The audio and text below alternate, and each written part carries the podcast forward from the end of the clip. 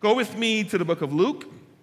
I'm going to pick up where I left off on last week.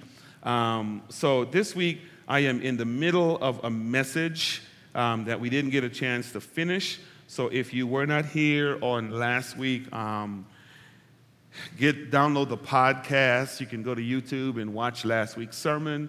I want to encourage you to do that to kind of get you caught up. So today, I'm going to be brief, succinct, to the point. Just want to share um, five things that I didn't get a chance to cover. I'll review a little bit to kind of get us caught up so we can get to where God would have us to go. So let us pray, and then we'll talk through the big idea on the screen and just kind of review a little bit and share so that God could move and have his way. Holy Spirit, thank you for you. Felix dies once again, Lord, and invite you to take residence on the throne of my life. So, Holy Spirit, as we share this morning, God, like the worship team just sang so eloquently, you are welcome here. And so, but more importantly, not only are you welcome, teach us to submit and teach us to surrender to you. So we give you praise, we give you honor, and we give you glory, God. So bring to remembrance the things that have been deposited.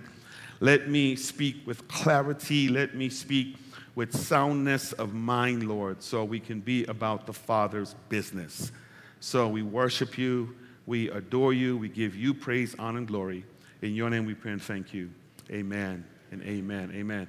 As they um, put the big idea on the screen, we've been we're in a series that we're calling Impact, and we're going to be here for pretty much all of summer. Here's the thing I want us to really take away from here, and I need you to get that phrase, uh, that sentence in your spirit as we kind of talk about it and that is as believers in Christ, we are anointed by God for the primary purpose of having ministry impact in our community.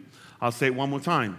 As believers in Christ, we are anointed by God for the primary purpose of having ministry impact in our community. Um, turn to your neighbor real quick and say, Neighbor, you have been anointed for impact. Turn to your other neighbor. Say, Other neighbor, you need to know this morning you have been anointed for impact. Amen. Good. Now, I'm just going to talk to y'all this morning. Amen. I want because I want you to get some of the things that we're going to share. Um, my my challenge with with Christianity, well, not Christianity. I guess I'll use the term church for so long. We have so messed up that word anointing and anointed that uh, we hear it, it scares us, it gets spooky. We think all kinds of crazy stuff is associated with it. But hopefully, I'll be able to bring some clarity to that this morning as we kind of talk through to get allow God to have His way. Now, can you all put the first point on the screen? Uh, I'm just going to review just from that one thing um, that we kind of deal with last week. Now, here's what you need to know this morning: every believer in Christ is anointed for a specific purpose. Uh, repeat after me. Say, every believer in Christ, believer in Christ is, anointed is anointed for a specific purpose. Now, point to yourself and say, self. I am anointed. Now, now here's what I want y'all to go as I kind of walk into the message this morning. If you don't hear nothing else that I share with you uh, this morning, I want you to know that you are anointed. Are you with me? Um, I don't want to get ahead of myself, but I'm kind of passionate about the subject matter. So I'm trying to be, um, you know, self controlled and disciplined and all that good stuff just to talk about it so I don't get too emotional about it. Um, you need to know you are anointed, okay? Because uh, here's what we do. And then I'll read the text and then we'll review and talk. And I'll say this again a little later on in the message. Man, that sure was anointed. Or um, that was an anointed song or anointed word, or you were under the anointing, or whatever the situation is, and we attach a specific instance in time, and more specifically, a specific act to anointing to affirm that we have been anointed, and we equate this person has been anointed. you guys have heard that, right? Come say amen. I, I, want, I want us to think bigger than that. I want us to think broader than that. And I want us to walk out of here this morning seeing that every believer in Christ has been anointed. Amen? So, so last week we said a lot of crazy stuff that uh, we had a chance to work through on Wednesday. And thank you all for coming out and working through it with me. one of the things, and I'll say a little bit of that today because I think it's important for us to get this um, as we kind of move into the message. I'll repeat, is that we saw Jesus being born in the earth realm in Luke chapter 2. We see him at eight days of age going to the temple to be dedicated or consecrated um, by Simeon and the prophetess Anna we see God recognizing um, that his, that was his son because a prophet Simeon had been waiting for quite some time for Jesus to come on the scene. He goes on the scene. Jesus is dedicated in the temple. Anna and Simeon goes on to be with the Lord. And then the next account that we have in the book of Luke is that at the age of 12, we see him at the temple um, going to worship as was his custom. I'm going to say this term over and over again. Now, the thing that I, I, that I want y'all to, to lock into what I said last week, and it's important um, to lay this foundation to say it again, is that from the time Jesus was 12 years old, and last week you read the scriptures, today we don't have time to read it, up until he was 30 years old, I need you to know that he wasn't laying silent, not doing anything. Are you with me? Here's what I want y'all to know he was actively involved in service. And I attach to that the temple worship, okay? He went to church every Sunday. Matter of fact, whenever it was Sabbath, Jesus would show up in church. And here's some of the crazy things that I said to you on last week is that he was in church and he was involved in the temple worship such that I this is Felix now, I think he had leadership role in the church. Because when you read Luke chapter 2 and chapter 3, you'll find that even at the age of 12 onward, the text pointedly said that he grew in, faith, in stature and favor with God and with men. So, so, so even he might have been a little altar boy or something, but they'd give him opportunity to read scripture, and just the way he would read it. I'm, I'm saying this, this is not in the text. They probably said, Man, that boy's gifted. Very, very important for you to hear the words I'm using, okay? That boy, something special about him. Are you? Eh, come on. I mean, matter of fact, at the age of 12, here he was, like I said last week, interacting with the scribes and Pharisees and talking scripture. And, and I'm even led to believe that, that for those of us that grew up in church, that he probably led junior church if there was such a thing. Come on, y'all. you know, because um, I think from time to time he brought the word, you know, because here's how they referred to him once he came out in public. They called him rabbi, and they didn't just started doing that when he went public. I think that name was attached to him because remember when he went public, they didn't like him. But they liked him prior to him going public okay?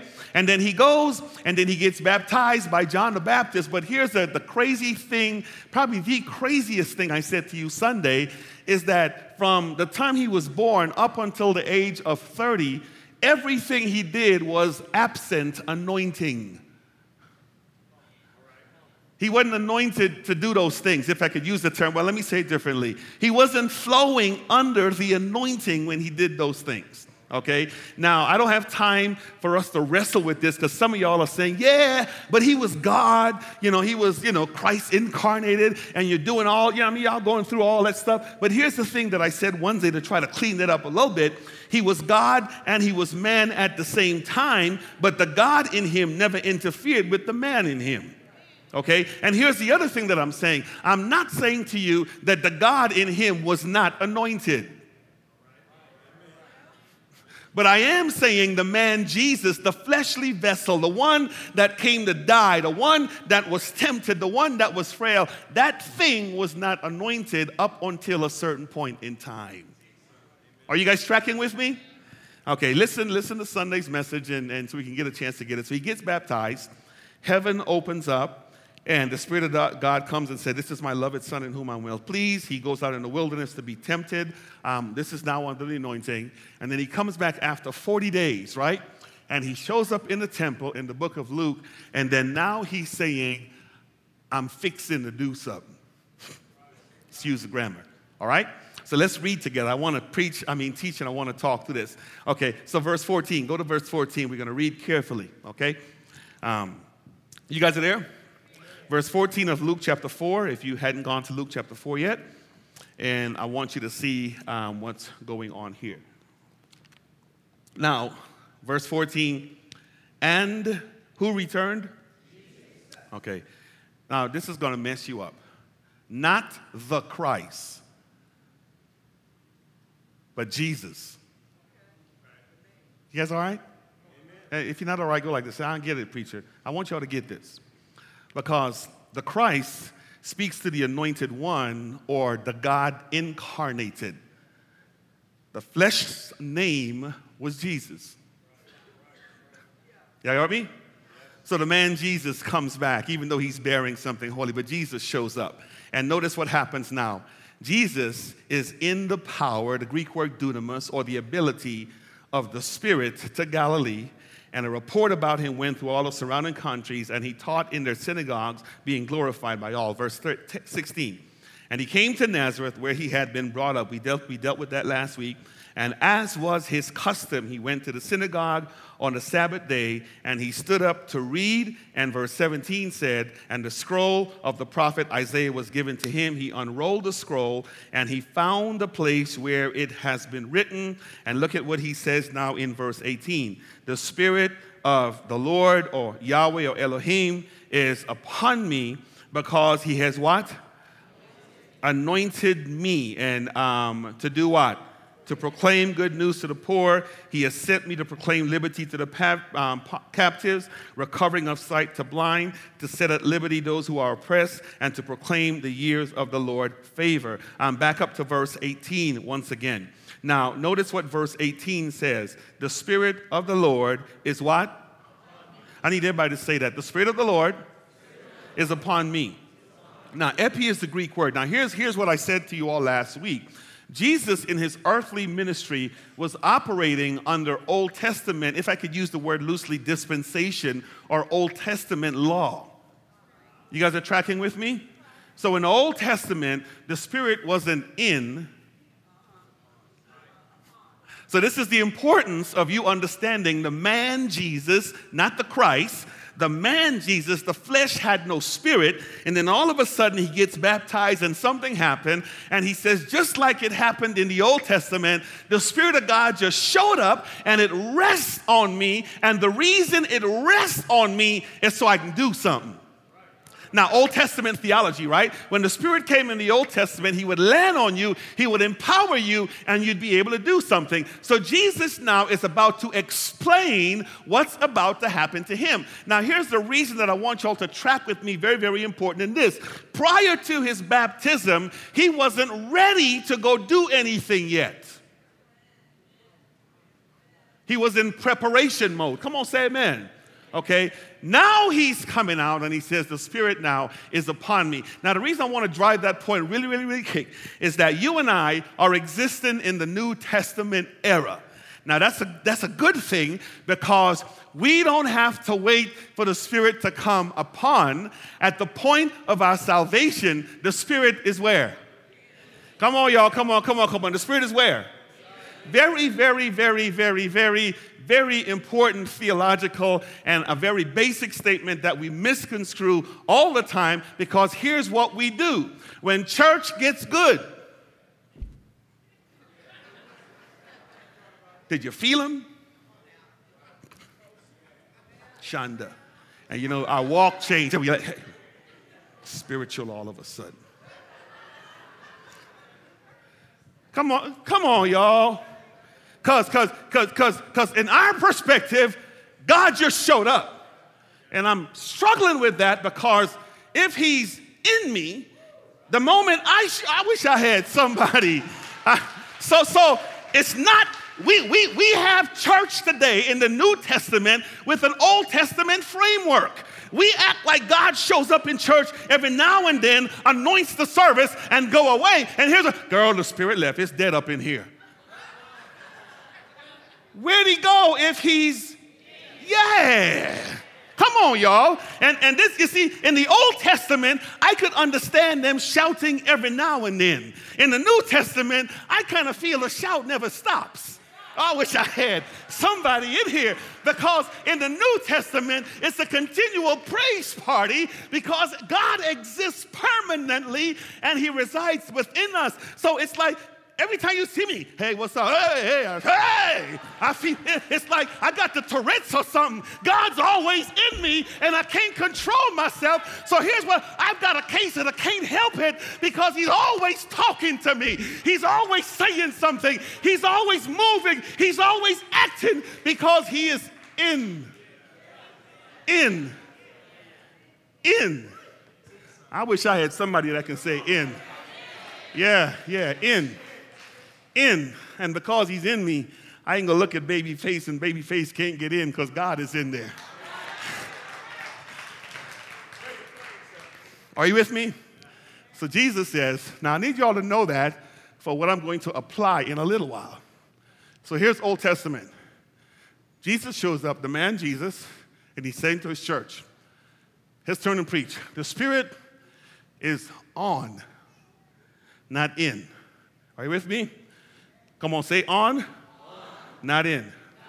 Now, watch the text. He is, verse 18, upon me because, and there's our word, he has, yeah, anointed.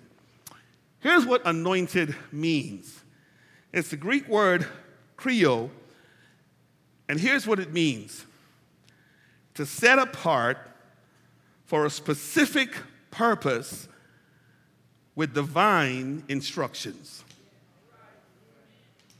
All it means.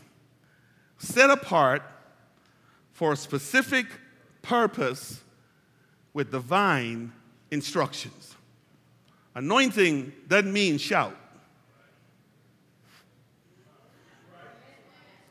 Anointing doesn't mean wave your hand, because you can wave your hand without anointing. You can shout. Come on, y'all, without anointing. Oh, come on, come on, y'all. I know this is messing up your ecclesiastical framework, but, but just walk with me for a little while. Um, I can speak in tongues without. Because the spirit is subject to the prophet. Right? But so here's what anointed means set apart, for a specific purpose with divine instructions. So here's what Jesus said. Now, illustrate as best as I can because I want y'all to get this.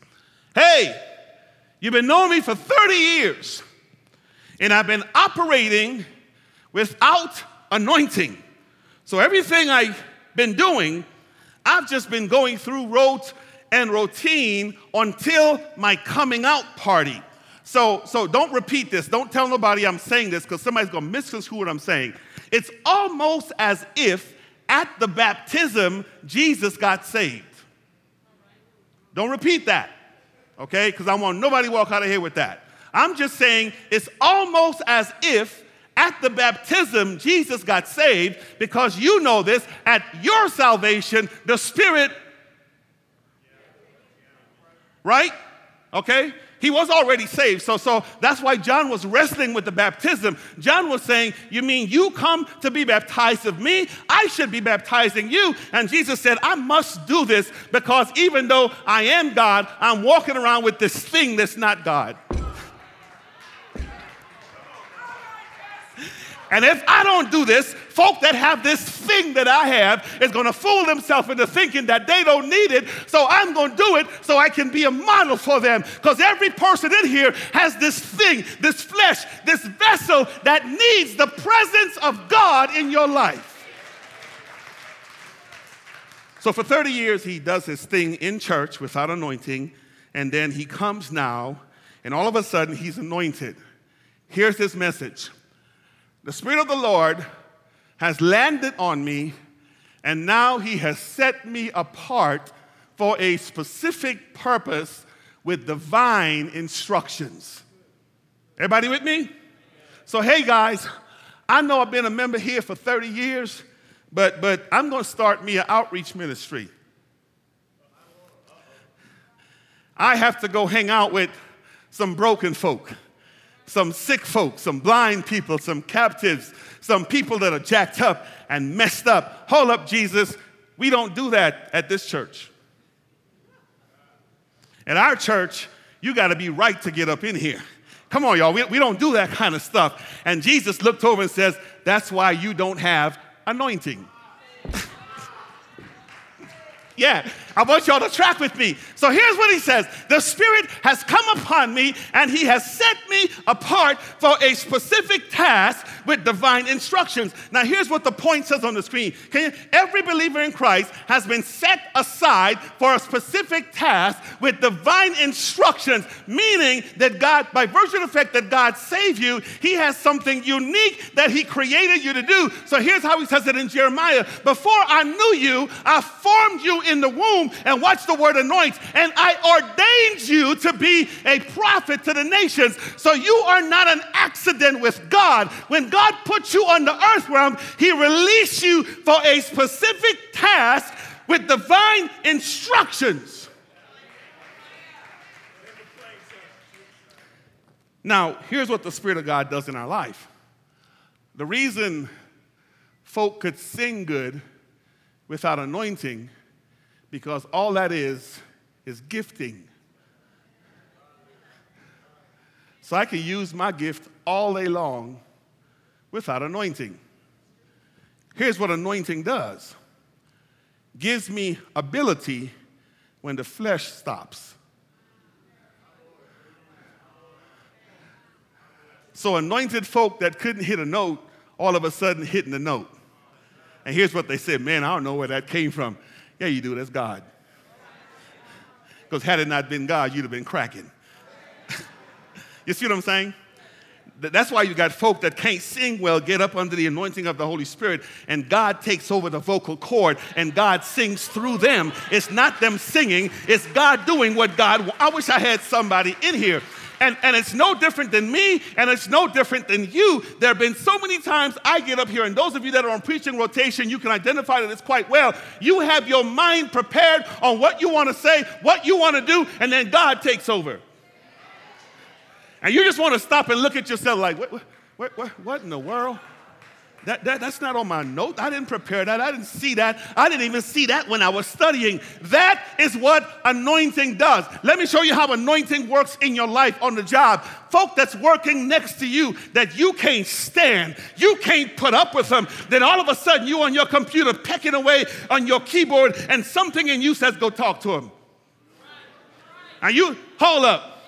That's what anointing does. Set us apart for a specific task. Here's a divine instruction. God says, now go talk. Has nothing to do with a shout, has nothing to do with a, a, a, a movement, but has everything to do with God telling you what He created you to do, and you have an obligation now. You have choice. Do I obey or do I disobey? If you understand anointing, you will never disobey because God is always talking. So, because we don't understand anointing, hey, I'm not in church, so God, you can't talk right now. I'm at work. And these folk ain't saved, so there's nothing spiritual here. So, God, be quiet. You're not supposed to talk at work. You're in the middle of a movie watching stuff you ain't got no business watching, and all of a sudden you hear something. God, you see what's on the screen. And because He's in, anointing means He set you apart, and when He decides to give instructions, we have no control over. Oh, I wish I had somebody in here. Anointing means set apart, I'm gonna sound like a broken record, for a specific purpose with divine instructions. And when God gets ready to use you and He says, I need you to do this, this is why some of us in here, God will cause you to do some crazy stuff. And you say, Hey, I hear what you're saying, but this is what God is saying to me. That's what anointing is all about giving ear to the voice of God and being obedient to God when He speaks. Come on, somebody say amen. Are you guys getting this? Come on, are you, are you tracking with me? Are you getting this? Okay, so here's what Jesus says I am anointed, I'm anointed for five things, okay? And let's walk through them. Go to the next one, go to the screen real quick. Um, now, real quick, primary purpose of being anointed by God is to have what?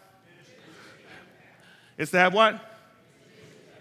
Let me be cautious with that because somebody gonna mess up. The primary purpose is ministry impact meaning that there's a secondary purpose, right? And that's where we come in when we come together as the body of Christ. So I am not saying that anointing is not for in the church, but I'm saying the dominant purpose for anointing is outside. Because out there is where we need him the most. And here, we can handle this. Oh, don't act like you can't. Yeah, but, but it's out there when you've got to face the devil. Remember how his life started. The moment he got anointed, look at what God did. Took him and led him up in the wilderness for 40 days to be tempted by the devil. And he showed that the primary purpose of anointing is to encounter the forces of evil in the external world so he's not disqualified from doing what God wants him to do. So he passed the test. The reason a lot of us can't be used yet is we can't make it past day one. Are you with me? So once you've been proven, you're good. Once you've been proven, you're good. So ministry impact. Say ministry impact. Ministry. Everybody say it again. Say ministry impact. Ministry. One more time. Say ministry impact. Ministry. Go to the next one. Okay, let's go here real quick. So I'm going to go through five things real quick. Number one, we are anointed, anointed to preach. How many King Jamesians in here? If you got a King James, you think your Bible says preach, right? Come on, don't be afraid of it. It's okay. It's the Bible too, right? It says preach, right? Give me some other. Does anybody else's translation say proclaim? Y'all can talk to me, it's okay. Yeah, okay, some, some mine says proclaim. I got the ESV. Anything other than preach and proclaim. Anybody got anything else out there? Belt it out, y'all, if you do. Okay. Here, here his, what, what does yours say? No, he got his hand up. He you ain't even read the thing yet, and you raise your hand. Yeah. What's it say? I can't hear you. New King James, so it says preach? Okay, so why you raise your hand? No, I'm, I'm just. I like to mess with people. Put that back up on the screen, please. I translated the word proclaim when I look at the original language, and I like take. I like take. I'll tell you why. Preach implies bringing folk somewhere to hear a message. Come listen to our pastor preach. Come to worship with me. Come to my church. Preach implies assembling a group of people and making a public declaration of some sort. So I think preach is probably one of the worst ways we can translate that word. So here's what the Greek word um, that says gospel. It's the word euangelizo, and hear what it means to bring the good news. Okay? Bring the good news. Okay, now watch this. If I were to say, hey, Patrick, bring me the book that's sitting next to him, what am I saying to him? If you're in Patrick's seat, you're to say to him, take that book to Pastor. Everybody okay with me? That's why I like the word take. That's why I like the word take. Because here's what Jesus is saying to them The Spirit of God has set me aside for a specific purpose. He has set me with divine instruction, and the instruction that He's giving me is to bring or take the good news to a specific group of people. You guys tracking with me? So here's how it looked in Jesus' life. While the scribes and the Pharisees were sitting up on the three chairs in the middle of the pulpit. I'm not messing with nobody, okay? And, and, and sitting up there with the matching ties and socks, looking over the congregation, feeling all important, okay? Here's Jesus. He's going out to baby face parties. I'm not saying nothing, but I just want y'all, you know, you kind of get what I'm saying, right? He's showing up at the wedding feast at Canaan, and he's showing up at funerals. Y'all not hearing me? And he's showing up at hospitals, and he's showing up at places where the work really is, because watch this, he has been set apart with divine instruction to take Oh, I wish I had somebody in here not to invite folk to come listen to the preacher preach because he too realized he himself was a preacher. He had been trained in the church. Now he has an obligation to go somewhere, to go somewhere, to do something, to have impact. Because his anointing was not to come in the building and have good church. Ah, Jesus. Patrick, his anointing was to go on the golf course and, and hit a hole in one And how you do that, Patrick? Man, I don't know, man. That's anointing, dude. Because I got talent. I couldn't do that to save my life. But when I hit that ball, something grabbed a hold of it. Y'all laughing. That's how God moves. Are you hearing me? Takes natural ability, talent, and attaches supremacy and divinity to it and takes it beyond the norm. And the reason a lot of us aren't involved in ministry, because here's what you say Well, I'm not called to preach. Well, by golly, you probably are not called to preach, but there's something that you have that you are a 10 at that God has already given you that He's waiting for you to stand up so He can attach Himself to the thing. I wish I had somebody in here to use you beyond measure. So, so number one, we got to take, we've got to take, we've got to take, we've got to take, we've got to take. I, I, say this all the time, I say it again. When I was in the corporate world at IBM, um, my friends, I never once, I don't think I ever once, now I think about it, invited any of those guys to church. I don't think I ever did. Um, at work, I knew I was there to imitate Christ. So whenever they would go through anything at work, inevitably my colleagues would come to me and they would say, Felix, what do you think about this? And it would open a door for me to preach. You kind of get this? To take the good news to them where they are. Now, notice who he was supposed to take this good news for. I'm going to walk through this because I want to be done quick. Take it to the who? The poor. Take it to who? I'm not going to be long on this. Here's what I want y'all to understand about the poor. See, a lot of us, I think our missiology is jacked up. Let me tell you what I mean by that. Because we think the poor only lives under the bridges of Colfax.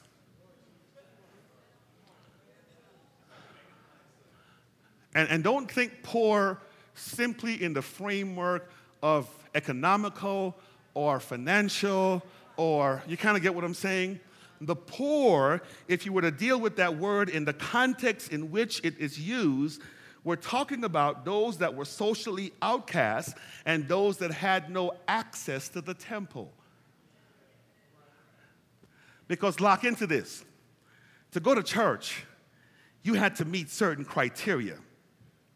The poor in that day and age could be the Samaritans, the poor could be the Gentiles. They didn't have access. Are you with me? because you had to fit a certain mold and a certain bill, and you couldn't have done certain things. Matter of fact, you couldn't even be sick. And, and, and I'm saying, not saying that the poor does not include finances and include people that are homeless and include all of that, but it is bigger than that, and it includes all of that at the same time. You could be living next to a poor neighbor and don't even know it. Come on, say amen okay? So when we talk about poor, it's about those that don't have access that we have an obligation to take the gospel to. Let me show you how simple this people that don't have access could be. Hey man, do you go to church? Nah, man, that's a bunch of hypocritical people. Well, whoever makes that statement don't have access, that's why they're making the statement. Because had they had access, they'd known better. So we have an obligation to take the gospel outside the world, the, the walls of the church to those who don't have access, to those who, who, who, who are, are less fortunate than we are, sometimes in cases are better off than we are, but we have an obligation to provide access to everyone. Does that make sense? Come on, say, take it to the poor. This is going to mess you up. Stop inviting them so much. This is going to mess you up. We're talking impact, right? Cheap evangelism is this come to church with me. That don't require much prayer. What requires anointing is to sit in Starbucks and share your faith with somebody else in a public forum. That takes anointing. Come on, y'all. Or, or on a basketball court, or, or on the job, or come on, are you with me? Or, or in those places that doesn't look like church. Notice this. They gave him the book Isaiah. and he read it, and he's been doing it over and over and over prior to this absent anointing. But the moment he was about to go outside the walls of the synagogue, God has anointed me to start to break the norm. Is this making sense, guys? I'm trying to get you, not, nothing wrong with saying this person was anointed in church, nothing wrong with that. Please hear my heart. But I want us to be out in the public forum talking about, man, can you feel God? He's prompting me to go talk to this person. And when you say, can I feel him? You don't go like that. Because he's always talking. You can always hear him. Here's how my favorite author, Henry Blackaby, puts it God is always at work in the world around him. Always doing something. Are you with me? Come on, say the poor number one. Say it again. Now go to the second one. Go to the next one real quick. We are anointed, I like this, to proclaim freedom to those who are in captivity. Now, before I read that, I need to, to put this caveat. This statement is for the religious people. All of this has something to do with salvation, but salvation is not guaranteed by you. The goal is always salvation, but salvation might not come through you. Very, very important. So, because you sat with the person at Starbucks and share your faith and they don't give their heart to God, it doesn't mean that you didn't speak to them. Corinthians chapter 3, verse 5. I planted, Apollos watered, but it's what? God who gave what? You don't believe me? Check your own salvative process, right? You got saved now, but how long and how many people prior to the person that God used to hit you shared their faith with you?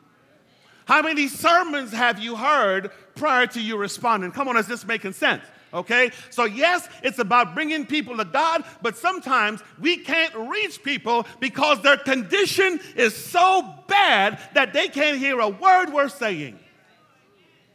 Okay. Secondly, announce freedom to those who are what? I don't even need to waste time with the word um, captivity. The reason I want to use that word, put the word announce um, or proclaim, it's the same translation in some of your word, different Greek word.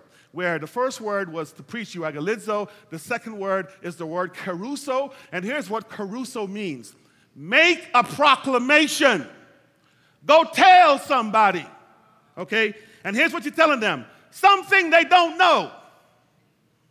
So Jesus says, I've got to go make some announcements to people that are bound, people that are in captivity, people who are in slavery conditions, people who are in bad marriages, people who are in messed up lifestyle, people that find themselves in captivity, and you can define that word captivity however you want to. But here's what he says I've got to leave the church and go some places to tell people something. They need to hear this word so they can be released.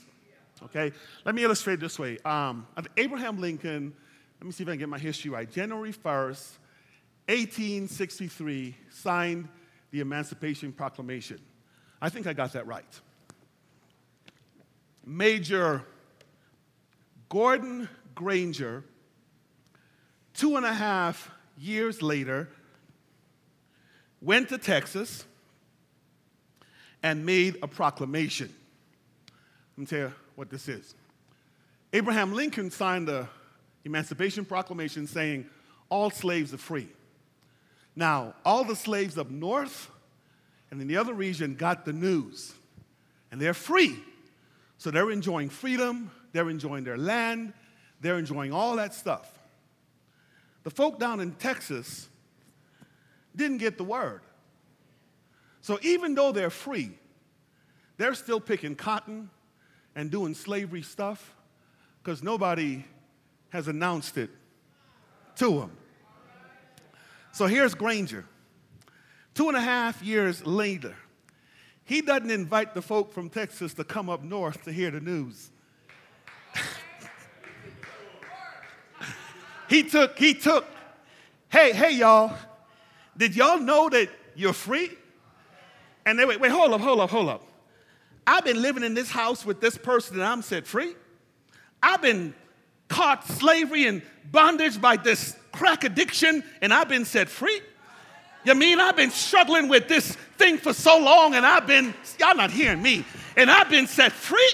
I've been caught in this bad relationship for so long and I've been set free. And when Grangers show up, we celebrate this every year and don't even know what we're celebrating. The folk in Texas marked it June, uh, come on, June 15th, and that's the beginning of this Juneteenth celebration. It's all about them getting the news, but it was two and a half years later than they were already set free. We've got people living in bondage that needs to hear the news, and we have an obligation under anointing to go proclaim, to go proclaim. Quit inviting folk, go tell them. And the reason they're not coming to our churches, I'm not coming up north, I like the south. It's okay, like the South, but then when you find out you're free, something is going to happen on the inside that you can't possibly stay where you're at. Here's Jesus. So you want to know why, why he went around doing good. And here's the striking thing about Jesus is when he showed up, if we're going to study his life for a little while, he'll see a cripple and he'll stop and he'll say, I'm anointed to do this. I'm waiting instruction. Hey, God, what do you want me to do? Heal him. Okay, get up, take your bed and walk. And person would get up. He didn't do it in and of himself anointed, set apart. He showed up, God spoke, and the action happened. Does this make sense? We have an obligation to go out, guys, okay? Come on, say the poor, say the captives. Look at the next one, go to the next one real quick. To open the eyes of who? Oh, man. It could be spiritual blindness. You guys are intelligent people. I don't need to, to even go further than that. It could be physical blindness because God still does the miraculous. Come on. It could be perception, meaning that I always thought that was like that. But then a revelation of the Word of God. Are you with me? Oh, I didn't see it that way in my relationship. All right? Say it again. Say the poor. Say the captives. Say the blind. Go to the next one real quick, okay? Um, to release the who? Oh, man. That's a spooky word for me because that word has to do with deliverance. And, and, and unless I open a can of worms, the church is so afraid of the enemy, not knowing who we are, that we're refusing to deliver people from the things that had them bound. Okay? Now, I am not saying that Christians can be possessed by the Spirit, but I am saying you can be influenced or oppressed by, because it's all external. Okay? And some folk we've got to bring in and do literal deliverance services on them to get that thing released. Come on, y'all, talk to me. Okay? So the church has a mandate for those believers that the enemy has a foothold on that don't realize all they need to do is tell them get off because their eyes are blind that they don't know. We've got to take them through a process because they've been doing it for so long, it's become the cultural norm. We have an obligation to go. Are you with me? Come on, does that make sense? Say it again. Say the poor. poor. Say the captive. captive. Say, what's the other one? The blind. And say what? The oppressed. Lastly, and then I'm done. Go to the last one real quick. I like this. And to announce the present and future aspect of the kingdom. Now, the reason I like that, because it's the reason we do what we do, and it's the reason we have the vision that we do. Look at the verse. Let me read it from the verse, then I'm going to stop. Okay? And then next week, we're going to walk you through some examples of this. Verse 19. You got it there? To proclaim the year of our what? Lord's favor. One more time to proclaim the year of the Lord's who? Favor. And then jump down to verse 20. And he rolled up the scroll and he gave it back to the attendant and sat down.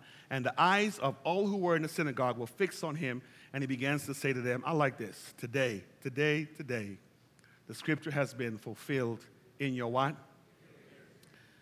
The year of the Lord's favor. Let me just give you the succinct version. Y'all ever heard the year of Jubilee? Yeah. Here's what Jubilee is in the Old Testament. Every 50 years, if you were a slave, you were set free. Every 50 years, if you had a loan, you were considered debt free. Every 50 years, if your property were on consignment to get money to work your farms, you were released from that thing, okay? So the year of Jubilee then became a metaphor for the end times when Christ returns for his earth okay? Meaning that there's going to come a point in time where we won't have to deal with debt, we won't have to deal with bills, we won't have to deal with sickness, we won't have to deal with all the things that plague us in the earth realm. So, kind of a simile for that, God proclaimed this thing called the year of Jubilee, and every 50 years, the Jews, if you will, amongst themselves, they were supposed to do this. I'm not saying they did it, but they were supposed to, would get a little taste of what heaven was like on on earth. Okay? So here's what Jesus says I am anointed so folk could know what heaven is like on earth. Lord, teach us to pray, Matthew. When you pray, pray like this Our Father who art in heaven, hallowed be thy name. Your kingdom come, your will be done on earth as it is. Nice. There is a present and a future aspect of the kingdom. I want y'all to hear me carefully. I'm going to stop with this. Yes, we're going to die and we're going to get to glory and we're going to have all that good stuff that scripture talks about. But the good news is because of anointing, we don't have to wait till then. I wish I had somebody. So you wonder why this church has this crazy vision, right?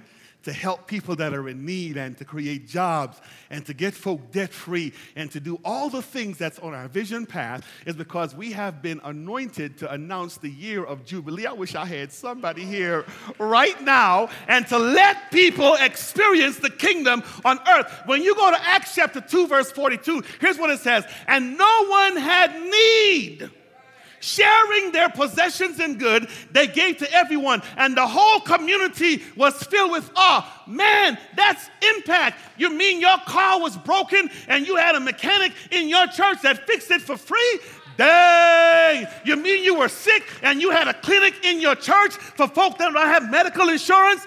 Dang! You mean you needed food and they gave you money for your grocery bills?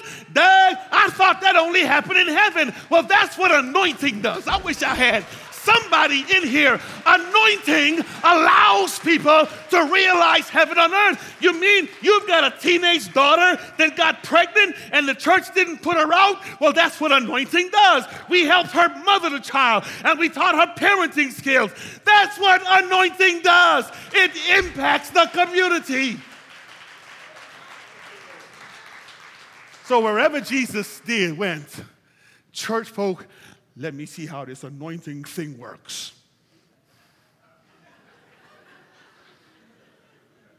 and they carry their phylacteries with the law wrapped up in it.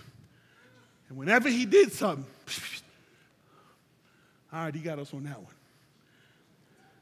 Then they followed him around, and it was a Sunday. Anointing is supposed to work on Sundays, right?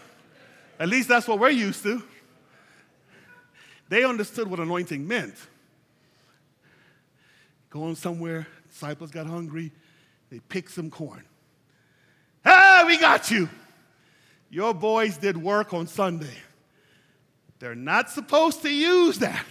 Jesus says, this kind of anointing, you can use this seven days a week. Doesn't matter where you're at. There's no laws against it.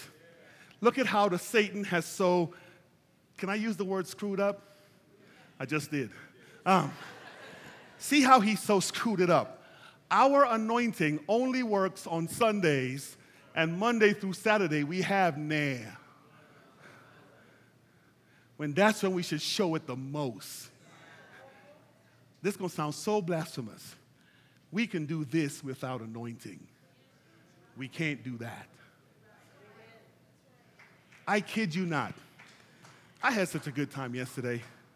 I watched Babyface's organist turn it up, and I watched his drummer turn it up, and I watched the bass player turn it up. And I kid you not, ask anybody who went to the jazz festival. I watched uh, what Babyface shout on the platform. He did. And he was doing his thing, and the audience were doing it. Was that anointing? That was gift.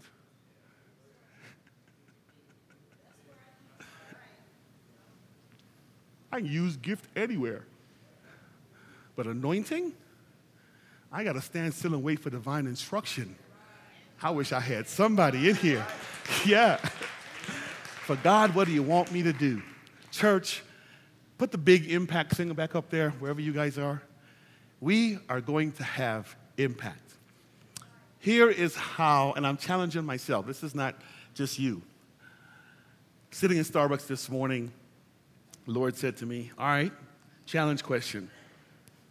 Who are you going to take the gospel to this week? That was me. So I'm like, dang, God, can't wait till after the message. You know? so I'm processing, and my divine instruction says, share the same challenge with my congregation, right? However that means, be it poor, be it um, captive, be it oppressed, be it blind, tell somebody in that category about what God has done. Now, it could be as subtle and as simple as, hey man, I just want you to know God loves you and going about your business.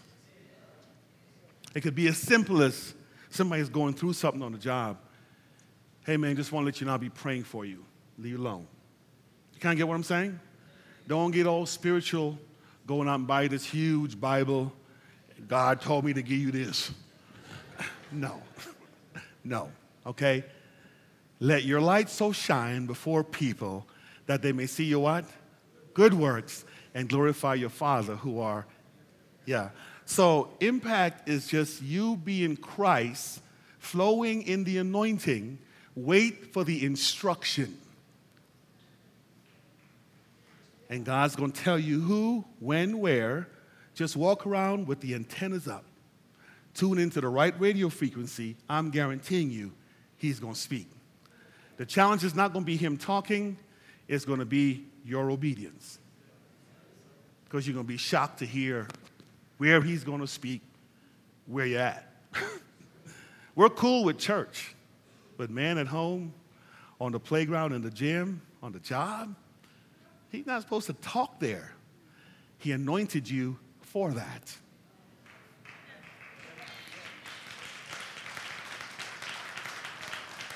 Come on, Tony, I'm done. Bow your heads with me.